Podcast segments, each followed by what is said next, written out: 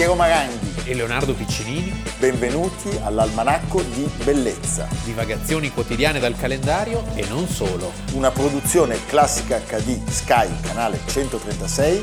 in collaborazione con Intesa San Paolo.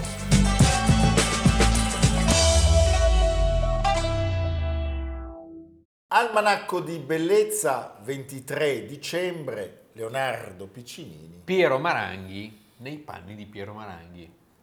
È un bel, Come Pie- ti, ti senti bene nei è un panni? bel Piero Maranghi, diciamo. Ormai ci facciamo i complimenti. A Vicenza, non a vicenda. Sì, perché non c'è ancora il pubblico. Un giorno avremo anche il pubblico, quello Sì. con gli applausi. Gli animali non hanno ancora imparato? No, perché Eh? Amerigo. Amerigo manca perché fumando il THC delle banane lui cerca di applaudire ma ormai è in uno stato di allucinazione gli permanente. applausi finti non, non ce li abbiamo. mettere. Ci facciamo seri prima di iniziare la puntata, ringraziando Sauro Ventura, che è un nostro telespettatore, che ci ha segnalato un fatto storico che peraltro il canale aveva già incontrato ai suoi albori, perché eh, tanti anni fa eh, con Amerigo noi ci trovammo in San Marco per registrare i Calanchi di Sabbiuno, una partitura eh, curata, scritta eh, da Fabio Vacchi. Di che cosa stiamo parlando? È l'eccidio di quasi un centinaio di partigiani e prigionieri politici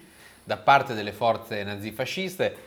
Siamo tra il 14 e appunto oggi il 23 dicembre del 1944 presso i Calanchi di Sabbiuno di Paderno, in provincia di Bologna, mezz'ora da Bologna. In questo luogo è un posto pazzesco.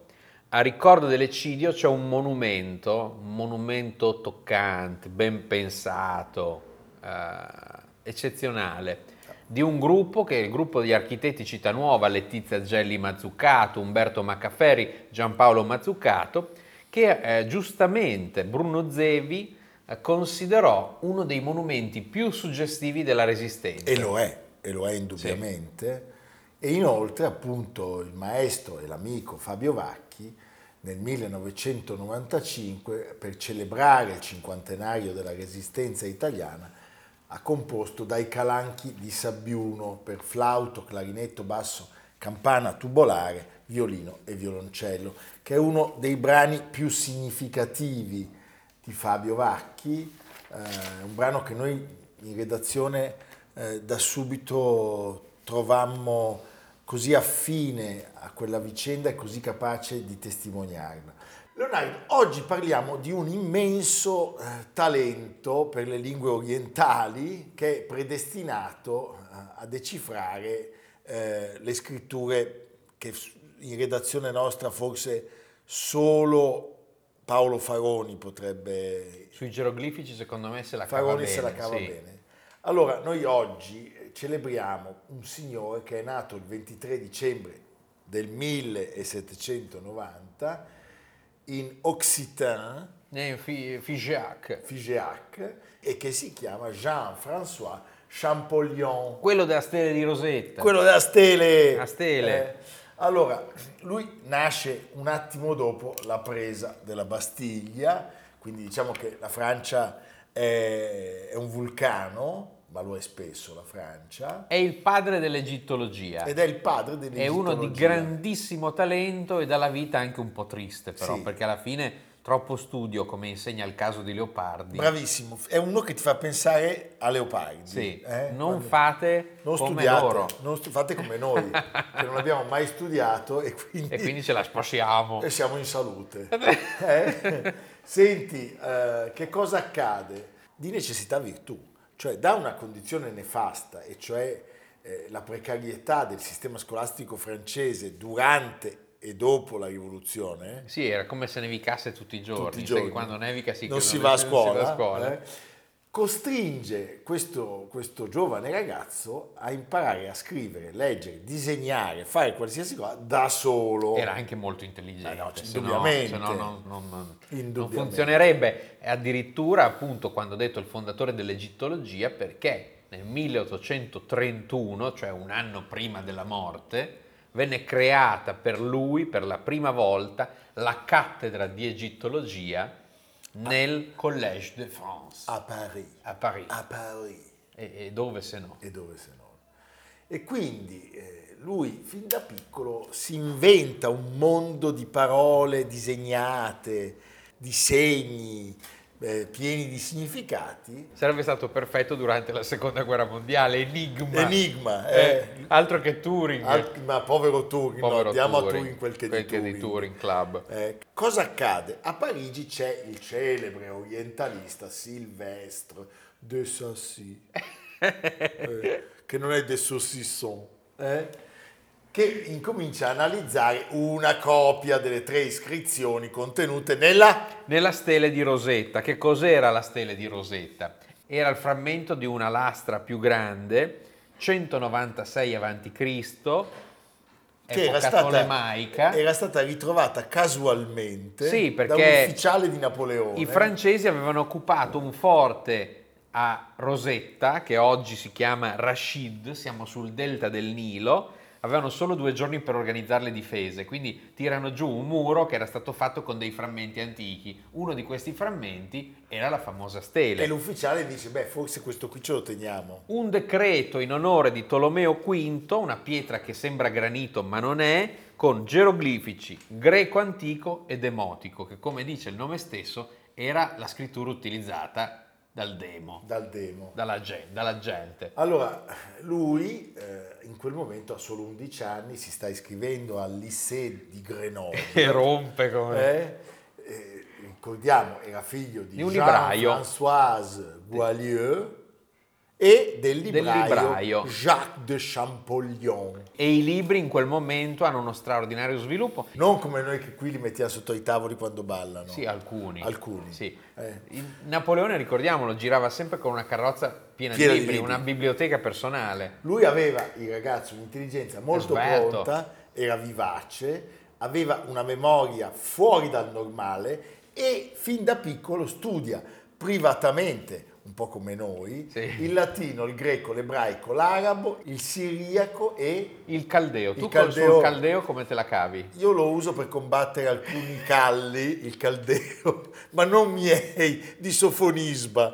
Comunque, diciamo che lui non sopporta, e in questo lo ammiriamo molto, l'impostazione militare del liceo. E quindi cosa fa? Studia da solo, è un autodidatta, un- di notte, sui libri che il fratello in qualche modo riesce a fargli arrivare e in questo incomincia a accumulare una serie di guai fisici Certo. che Le diventeranno delle vere Le e famose proprie piaghe d'Egitto. le piaghe d'Egitto, Sì. diventeranno delle vere e proprie patologie.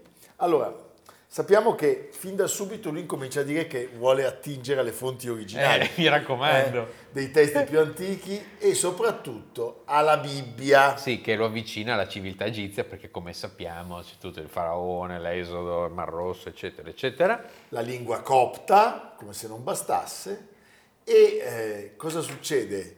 Si vuole formare in lui Sì, si avvicina la sempre... capacità eh, di decriptare Certo, I geroglifici. i geroglifici, cosa che anche Leonardo e io cerchiamo di fare. È un'urgenza, io sento l'urgenza. Io lo faccio solo in autunno però. eh. Perché, Sì, perché- quando cadono le foglie. Esatto. Sì.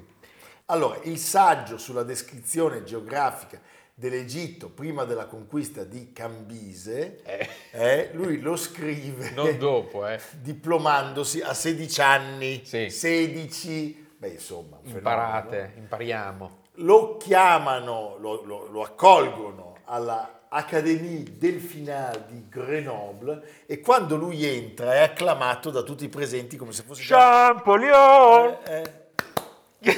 Beh, è fantastico. Era parente di Champoluc. No, questo non è vero. No, andava a sciare Champollion. Andava a sciare. eh.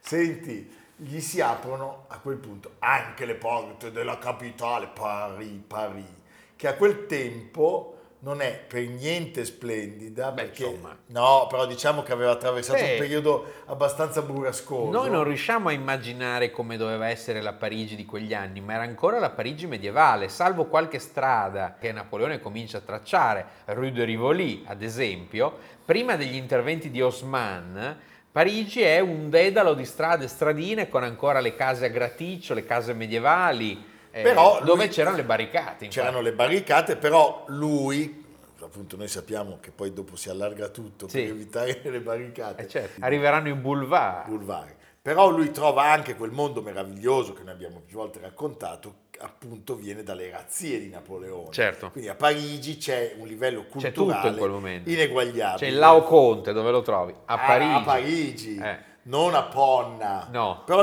Laoconte di Ponna non è male. eh. Potremmo fare una copia del Laoconte e portarla Va a bene. Ponna come segno tangibile della nostra, nostra amicizia. adesione a Ponna. La nostra amicizia. Lui studia a quel punto tutto, soprattutto il copto, e dice mi dedico interamente al copto. Non al corpo. No, no, al copto. Voglio sapere l'egiziano come il mio francese, poiché sono certo che su questa lingua sarà basato il mio grande lavoro sui papiri egiziani. Beh, insomma, diamogli torto, voglio dire, eh, giustamente se, c'è- se è passata la storia. Ha studiato anche l'avestico, Sì. che tu, Io sull'Avestico... no, lo sappiamo, lo consumi con una certa disinvoltura, il sanscrito, che invece è un po' la lingua di Amerigo, Sì. e il Ghez. Il Gates è ancora oggi usato dalla Chiesa etiope. Poi c'è il persiano, il cinese e sostanzialmente continua la sua E ricerca. lui voleva sapere tutte per cercare di capire qual è il meccanismo che possa risolvere il cubo di... Rubik, cioè che sono i geroglifici. i geroglifici e in particolare la stele eh, di Rosetta. Va bene. Tele di Rosetta che non abbiamo detto perché si trova al British Museum e non al Louvre. Perché la, la razziano ai francesi. Perché i francesi a un certo punto sono costretti ad andare via, Napoleone va via prima, gli altri che rimangono lì mm, gli dicono ok potete ritirarvi ma tutti gli oggetti li lasciate a noi e quindi gli inglesi si impossessano delle collezioni che, che i francesi avevano raccolto, per cui di quel momento iniziale della campagna d'Egitto ci sono noti soprattutto gli splendidi disegni che fanno i francesi, ma in realtà sarà nella prima metà dell'Ottocento che arriveranno al Louvre tutti i grandi materiali che ancora oggi sono conservati, mentre gli inglesi della stele di Rosetta se ne impadroniscono già nel 1802. Subito. E oggi è il vanto della collezione del British Museum insieme ai sarcofagi, bellissimi, alle mummie. Tutti vanno a vedere le mummie al British Museum. Eh sì, eh. Tu sei andato a vedere le mummie del No, British io le Museum. mummie le vedo già qui in ufficio, per cui non ho bisogno. Senti Leonardo, eh, dobbiamo dire che lui all'inizio sbaglia strada, cioè si concentra sull'etrusco e quindi, come dire, sbaglia il tiro. Un'altra ancora. Parte male, cioè è convinto che gli etruschi attraverso i fenici siano strettamente collegati agli egizi, ma eh, diciamo che in molti altri studiosi hanno preso un sacco di cantonate. Ma certo. lui è, diciamo, primus inter hai preso pares. delle cantonate? Io solo cantonate nella Ok. vita. Allora, cosa fa? Con sufficienza, lui in quel periodo commenta e con sarcasmo gli errori dei suoi colleghi, però poi anche lui ha C'è poco da problemi. ridere. E soprattutto incominciano a mancare i soldi per fare le ricerche e la salute è malferma perché aveva studiato troppo. Il mondo accademico lo guarda con grande diffidenza, ma lui non molla e moltiplica i suoi sforzi intensificando lo studio del copto, Già che, che ha studiato anche da morto secondo me, e poi cerca di esaminare sempre più approfonditamente l'iscrizione centrale appunto della stele, Il demotico. il demotico democratico, cioè quello del popolo. Sì. Cosa fa? Chiede di averne una copia affidabile. Sì. E qui succede il patatrac. Perché la sua richiesta, invece di arrivare al museo, Arriva a quello che stava, diciamo, cercando di batterlo, l'inglese Thomas Young, il suo nemico, di cui lui ignorava Sì, l'esistenza. probabilmente lui scrive chiedendo di averne una copia e quelli che non capiscono sta lettera di- dicono A chiediamo Young. a Young. Young la legge. È Young, ma non troppo. Ma, no, Young però devo dire in questo è molto british. Ecco. Perché risponde con cortesia Oh. e con precisione, cioè permette you are so kind. al nostro amico Champollion di fare notevoli passi avanti. E dice, non lo dirò a nessuno. Non lo dirò a nessuno. E in qualche modo si avvicina alla svolta. La svolta propriamente arriva il 14 settembre Del 1822 ed è il motivo per cui l'anno scorso Champollion è stato celebrato in lungo e in largo in tutto il sistema dei musei egizi del mondo. perché al 28 di Umazarin, Un bel indirizzo. beh, insomma, Io ci starei bene. io ci starei bene anche, Sì. arrivano dei rilievi che sono stati reperiti al tempio di Abu Simbel. Abu Simbel. Da tempo. Qui lui- mi viene in mente 007 quando sono lì a Luxor, A con la- Luxor. quella cosa che con che cade, squalo. con squalo che cade, la spia che mi amava. La spia che mi Eh, amava. Senti, lui aveva lavorato a ritmi insostenibili e eh, si trova di fronte a qualcosa che non aveva mai visto prima. C'è il sole, come si dice il sole in copto? Ra! Ecco, e due segni fonetici che si leggono S. S. Dopo aver letto per la prima volta, dopo migliaia di anni, il nome del faraone Ra, Messe, Rames, io pensavo fosse con le due S eh, Caprotti Bernardino, ma così non è. e quindi l'inventore dell'S lunga, no? Non dell'SS. No, dell'SS no, No. è. Allora lui legge Ramesse, Sì. irrompe in quel momento, pensate l'emozione, nell'ufficio del fratello, urlando la celebre frase Je tiens l'affaire!" io tengo l'affare. Sì. E a quel punto però, Sviene, cioè ormai stremato. distrutto, sviene, pensate, rimane Pensano immobile. sia morto. No, tutti pensano che sia morto, lui Sì. rimane immobile a letto per cinque giorni. Quindi questo per farvi capire cosa succede se studiate troppo. È bello studiare, ma esagerumanen. allora, questo, questo campione morirà una decina d'anni dopo per un ictus il 4 marzo a soli 42 anni del 1832. Appunto un anno dopo aver ottenuto la prima cattedra di egittologia, ragazzi, quindi vuol dire che la Francia in quel momento domina il campo e quindi anche questi poveri Borboni che vengono sempre trattati così male, i due fratelli del, del defunto, dal punto di vista dell'accrescimento delle collezioni del Louvre hanno fatto veramente tanto. Sì, questo possiamo dirlo. Ecco, se non altro per quello. C'è non una- è proprio, diciamo, fondamentale, però. No, ecco, diciamo che riesce anche prima di lasciare questo mondo ad andare finalmente in Egitto, perché c'è Sì, una perché spe- tutto questo avviene eh, sempre su dei disegni, dei calchi. Certo, È un eh, po' come Winkelmann che non va mai in Grecia. Eh, certo. Lui però invece in Egitto ci arriva perché c'è una spedizione congiunta tra la Francia dei Borboni e il Granducato di Toscana dei Lorena. Sì, e lì trova un personaggio straordinario,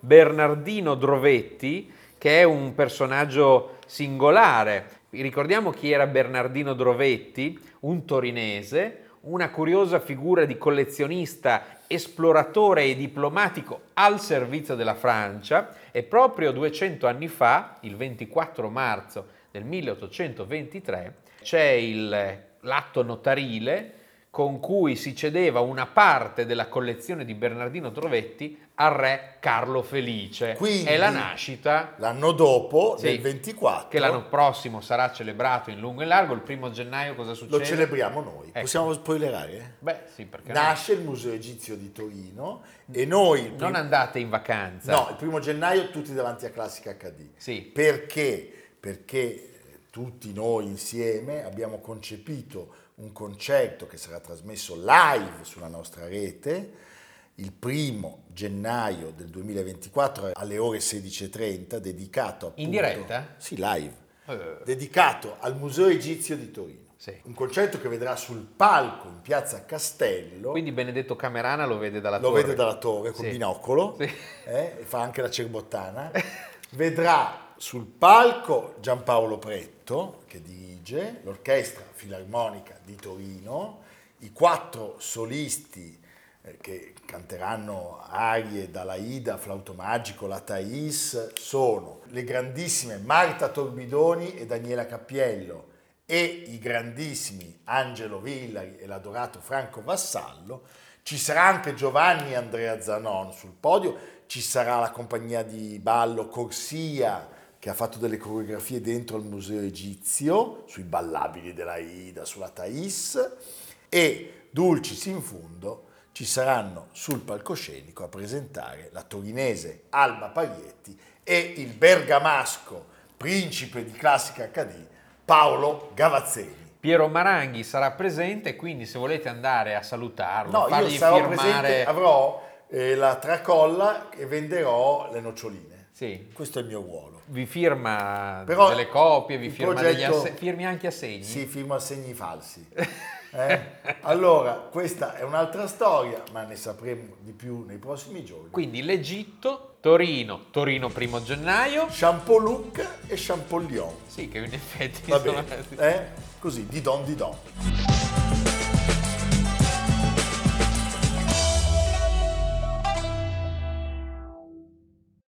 Nasce oggi a Palermo nel 1896 da Giulio, principe di Lampedusa. Lampedusa. E da Beatrice, Mastro Giovanni, Tasca Filangieri, De Cotò, eh? Sì. Giuseppe Tomasi Di Lampedusa. di Lampedusa, che è l'autore del romanzo più letto e amato al mondo, scritto da un italiano nel Novecento, con il nome della rosa, credo. Però popolarità inarrivabile, Sì. tradotto in tutto il mondo in lungo e in largo. Un romanzo che lui scrive alla soglia dei 60 anni e poco prima di morire, Ma che non vedrà mai no, viene pubblicato, pubblicato postumo. perché viene pubblicato postumo da Feltrinelli, un applauso a è Feltrinelli. uno dei suoi, dei Giorgio suoi Bassani lo intercetta. dopo che Vittorini Sì. l'aveva rifiutato per i tipi di Einaudi, ma non sbagliando perché l'Einaudi non poteva pubblicare il Gattopardo. Comunque sarà un romanzo Certo. odiatissimo da tutta la grande letteratura, per dire un nome Italo Calvino. Tutti lo Sciascia, insomma. E poi ricordiamolo, grazie a Luchino Visconti. 60 anni Boom! fa esatti usciva il film che vinse la Palma d'Oro. Allora, lui ha citato Calvino e Sciascia, tra gli altri citiamo Camilleri, che non lo amava, Sanguinetti, che non lo amava, Fortini, Asor Rosa lo davo anche per scontato. eh. La genesi del libro è di per sé un romanzo. Allora, pensate alla Palermo di inizio Novecento, e pensate a un'aristocrazia che appena digerito l'ascesa degli indigeribili calabresi, in questo caso i Florio, e poi si trova anche i piemontesi. È vero. Tutto questo genera, come dire, nella Sicilia aristocratica una serie di inquietudini. Sì, eh? esattamente. Eh.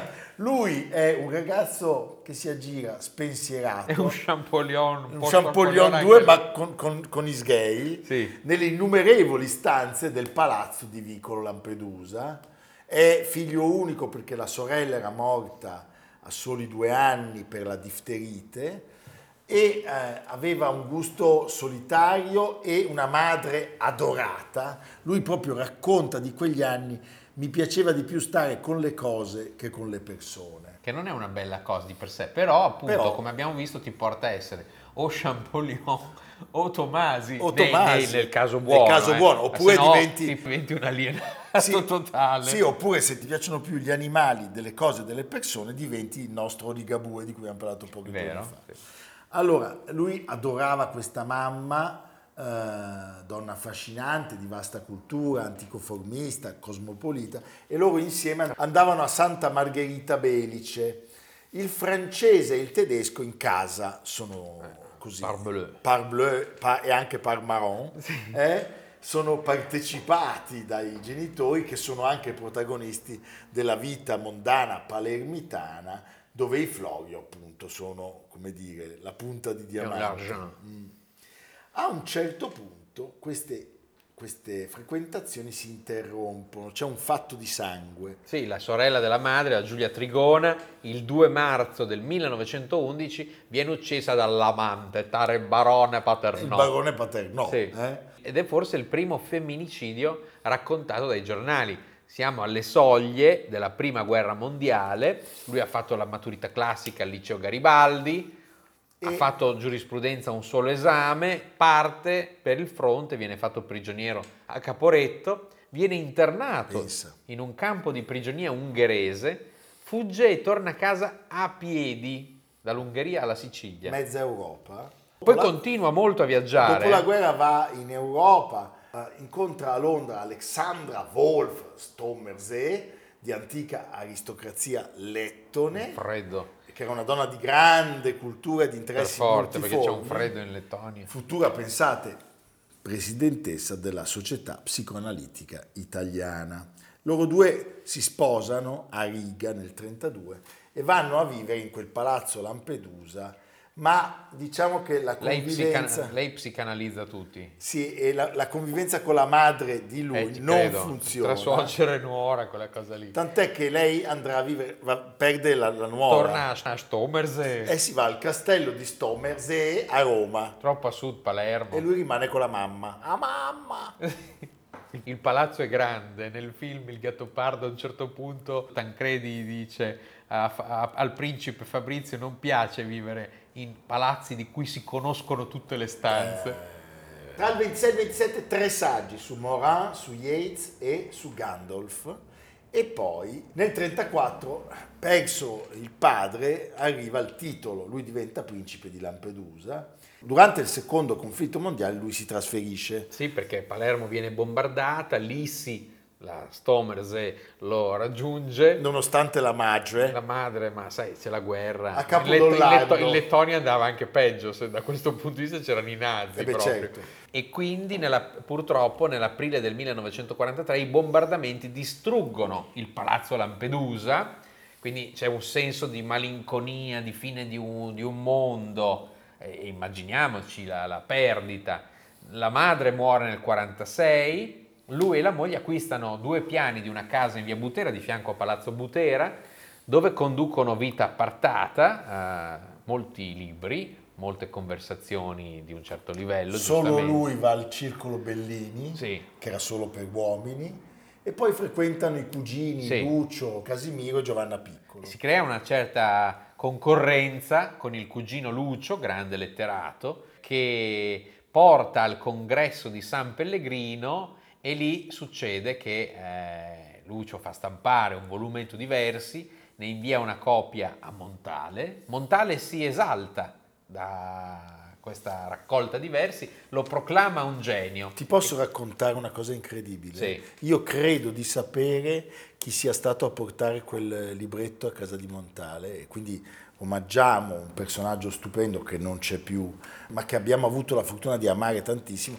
il barone Francesco Agnello, che fu mandato da Tomasi in visita a Milano da Montale per portargli questo manoscritto. In via Bigli. Ci fu un episodio molto comico perché la Mosca, la moglie certo. di, di, Montale, ah. non ci vedeva. Ah. E quindi Agnello, che era un ragazzino, era degli anni 30, entrò e la Mosca, non vedendo, gli tolse la giacca pensando che aveva il soprabito. E lui restò in maniche di camice al cospetto di Montale dicendo questi qui penseranno che sono un maleducato. Invece lui era un, bar- era un barone siciliano meraviglioso. Una storia pazzesca. E quindi salutiamo le due figlie del barone Agnello, in particolare l'amatissima Stefania. Quindi, come racconta il cugino, mi sono sentito pungere sul vivo, avevo la certezza di non essere più fesso di loro, cioè dei cugini, mi sono seduto a tavolino e ho scritto un romanzo. È la fine del 54, quando lui inizia a lavorare a questo romanzo, gli restano tre anni di vita, ma lui ancora non lo sa, eh, dopo una vita spesa a leggere libri di storia,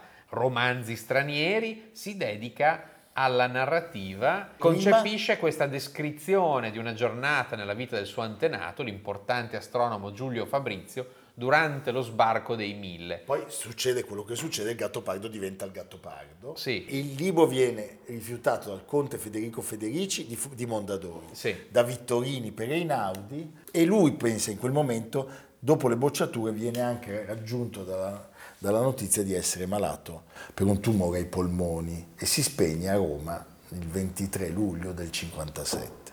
Ecco, la vicenda ovviamente non finisce lì perché un paziente della moglie, tale ingegner Giorgio Gargia, dice ma perché non lo fa leggere a una conoscente? Chi è la conoscente? Elena Croce. Cioè la figlia di Benedetto. Primogenita di Benedetto che lo gira a Giorgio Bassani, direttore della collana I Contemporanei della Feltrinelli, il quale si entusiasma e va immediatamente a Palermo a recuperare i capitoli mancanti e alla fine del 58 lo pubblica. Il, il, il libro vince il premio Strega nel 1959, vende in otto mesi 250.000 copie, è il primo best seller italiano a superare i 100.000 pezzi venduti, tra l'altro è un libro che mh, scompagina la memoria del risorgimento, perché la memoria del risorgimento era qualcosa di intoccabile, il fascismo ne aveva fatto un mito assoluto, e invece qui c'è certo. eh, ironia dissacrante, no? eh, tutto deve cambiare perché nulla cambi, e, e l'idea che alla fine tutto questo non sia servito quasi a niente. E devo dire che è anche un libro che ci prende tantissimo sulla storia d'Italia, un'analisi, è un'analisi molto novecentesca, un'analisi cupa, pessimista, siamo davanti a una a una letteratura siciliana molto diversa da quella che era quella di Verga, di De Roberto. Qui eh, siamo in pieno Novecento Eh, poi Goffredo Lombardo della Titanus, dopo aver scartato vari registi, perché è un progetto che inizia prima di eh, Visconti, c'era stato Mario Soldati, appunto affida a Luchino Visconti con una task force di, di, di, di giganti, geni. perché Suso Cecchi D'Amico, Pasquale Festa Campanile, Enrico Medioli, Massimo Franciosa, che sceneggiano l'opera e Luchino. E Luchino con il valzer brillante di Giuseppe Verdi, inedito, che viene ripescato con Nino Rota e un cast di attori stellari, realizza uno dei suoi grandi capolavori. È uscito questo libro bellissimo che vi invito ad acquistare di Francesco Piccolo. Che salutiamo con immenso affetto. Io posso fare anche una battuta a Francesco Piccolo, la credevamo settentrionale, lui ha capito. La bella confusione racconta un anno, il 1963, 60 anni fa, in cui uscirono due capolavori di due artisti rivali, Otto e mezzo di Federico Fellini e Il Gattopardo di Luchino Visconti.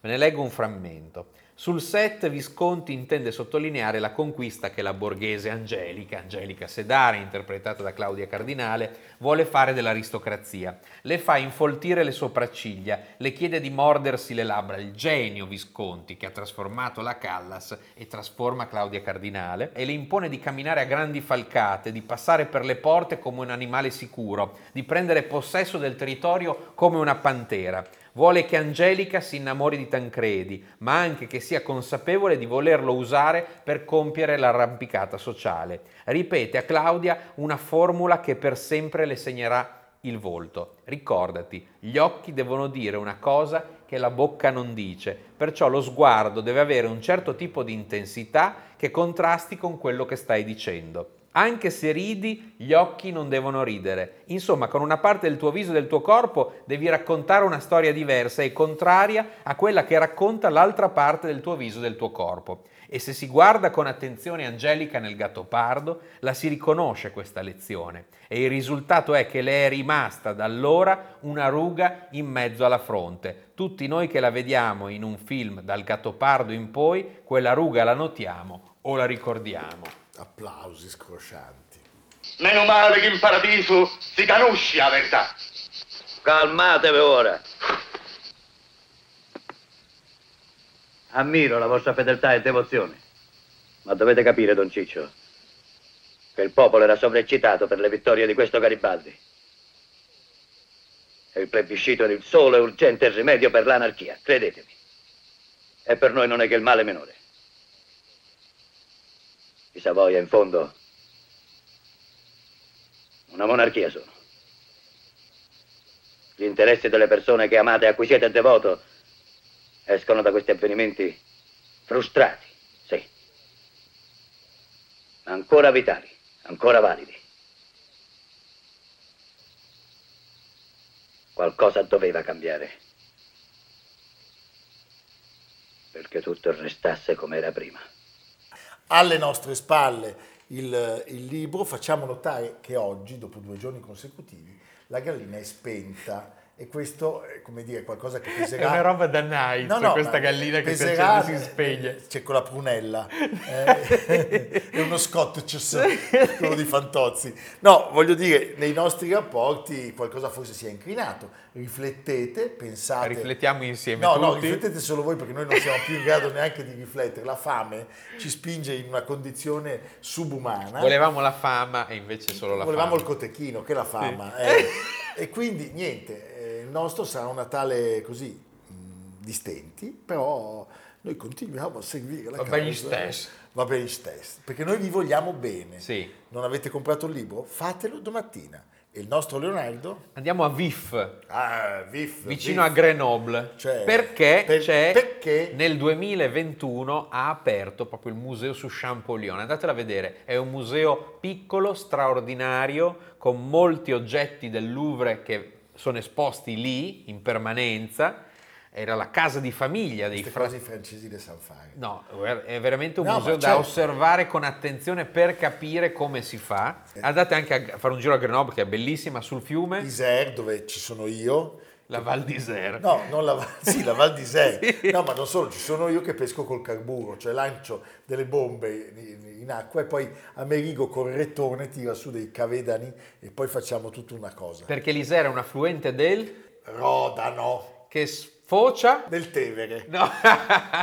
Del Mediterraneo. Esatto. È bravissimo. E quindi in è Mare geografia. Nostrum Voi dovete fine. sapere che tutte le, le mie risposte io le ho sbagliate, poi abbiamo rimontato e lui me l'ha dette giuste. No, Ma va non- bene non- così. non bisogna svelare la magia. No, io mi ricordo. Silvan non svela la magia. Dov'è Bologna, Maranghi? In Toscana?